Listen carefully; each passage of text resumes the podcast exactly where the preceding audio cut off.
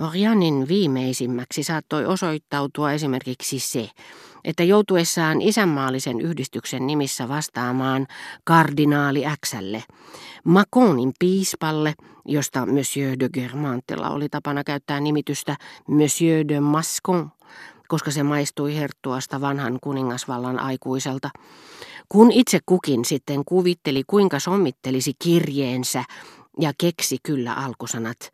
Eminence tai Monseigneur, mutta ei päässyt sen pitemmälle.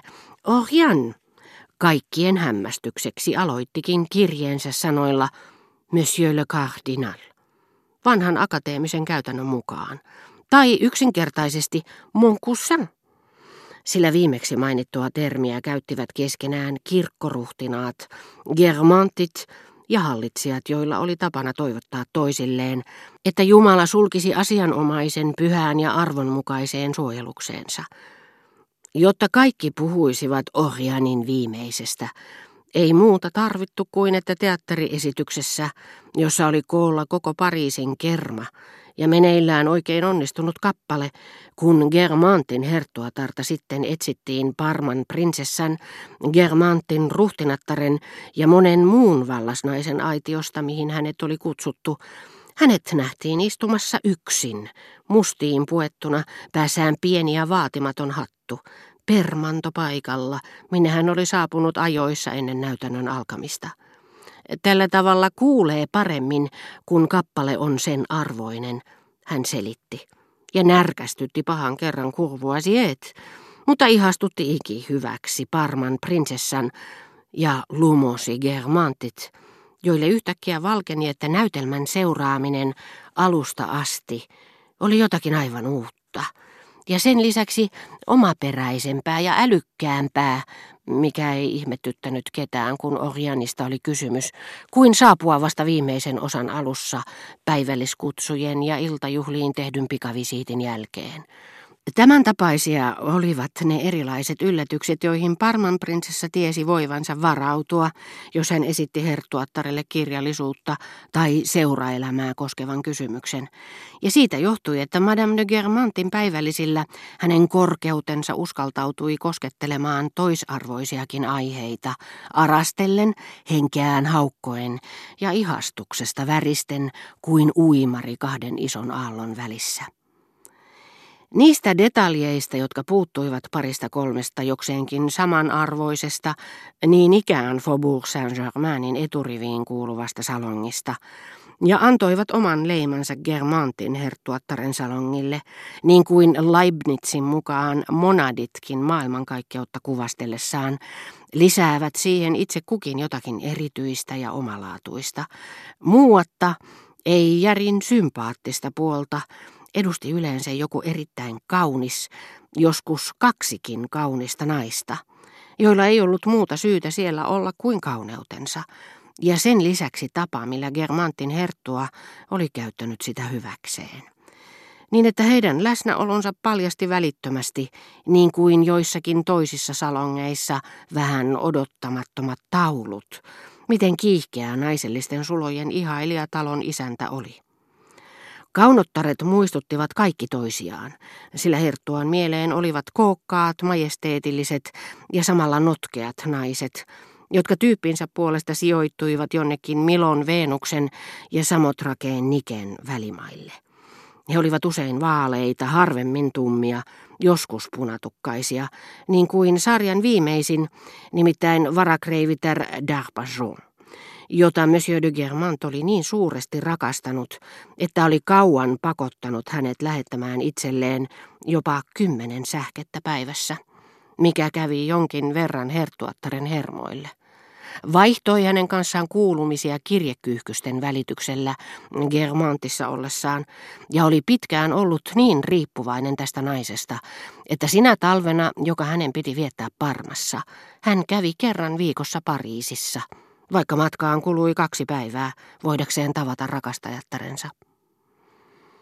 Yleensä nämä kauniit statistit olivat olleet hänen rakastajattariaan, mutta eivät olleet enää. Näin oli Madame d'Arpachonin laita. Tai sitten he olivat joutumaisillaan epäsuosioon. Saattaa olla, että ihailu ja kunnioitus, jota Germantin herttuatar heissä herätti, ja toivo päästä hänen salonkiinsa, vaikka he itsekin kuuluivat varsin aristokraattisiin, joskin toisarvoisiin piireihin, olivat painaneet vaassa jopa enemmän kuin herttuan anteliaisuus ja komea ulkomuoto siinä vaiheessa, kun he päättivät antautua tälle. Sitä paitsi Herttuatar ei olisi suhtautunut ehdottoman kielteisesti siihen mahdollisuuteen, että he saisivat jalansijaa hänen kodissaankin. Useammasta kuin yhdestä hän oli saanut kallisarvoisen liittolaisen, jonka ansiosta hän oli onnistunut saamaan paljon sellaista, mitä hänen mielensä teki mutta mitä Monsieur de Germant armotta kieltäytyi antamasta vaimolleen, niin kauan kuin ei ollut rakastunut toiseen naiseen. Niinpä syynä siihen, että rakastajattaret otettiin vastaan herttuattaren luona vasta sitten, kun heidän suhteensa oli kestänyt jo kauan, on pikemminkin pidettävä sitä, että joka kerta kun hertuan kohdalle oli osunut suuri rakkaus, hän oli ensin luullut sitä ohimeneväksi mieltymykseksi, jonka vastapainoksi kutsu hänen vaimonsa luo oli hänen mielestään paljon vaadittu. Mutta hän tarjosi tätä kutsua joskus paljon vähemmästäkin, jopa ensimmäisestä suudelmasta, koska oli törmännyt vastustukseen, jollaista ei ollut osannut odottaakaan, tai sitten päinvastoin vastarintaa ei ollut esiintynyt ollenkaan. Usein rakkaudessa kiitollisuus ja halu olla mieliksi saavat antamaan paljon enemmän kuin mitä toivo ja hyötynäkökohdat olivat luvanneet. Mutta silloin tämän tarjouksen lunastamista ja toteuttamista haittasivat toisenlaiset syyt. Ensinnäkin kaikki naiset, jotka olivat vastanneet Monsieur de Germantin rakkauteen, olivat vuoron perään, joskus jo ennen lopullista antautumistaankin, joutuneet tavallaan hänen vangeikseen. Hän ei sallinut heidän enää tavata ketään, vietti suurin piirtein kaiken aikansa heidän läheisyydessään ja auttoi heitä kasvattamaan lapsiaan, joille hän joskus, mikäli silmiin pistävään yhdennäköisyyteen on luottamista, tuli antaneeksi veljen tai sisaren.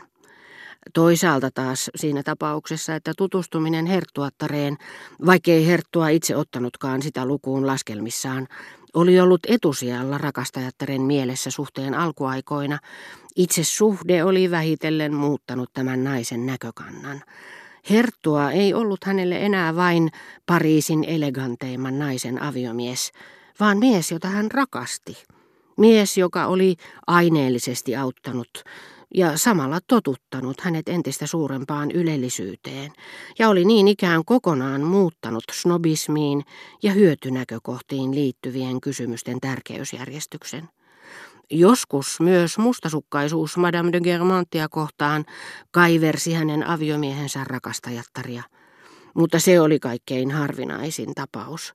Sitä paitsi, kun sitten vihdoin viimein esittelyjen päivä koitti, Yleensä rakastajatar siinä vaiheessa ei juuri enää kiinnostanut herttua, jonka tekoja, mikä sivumennen sanoen pätee kaikkien muidenkin kohdalla, johtivat useammin niitä edeltäneet teot kuin alkuperäinen motiivi, jota ei enää ollut olemassakaan. Kävi usein ilmi, että nimenomaan Madame de Germant oli halunnut kutsua rakastajattaren, koska toivoi hänestä saavansa kipeästi tarvitsemansa liittolaisen pelottavaa aviopuolisoaan vastaan.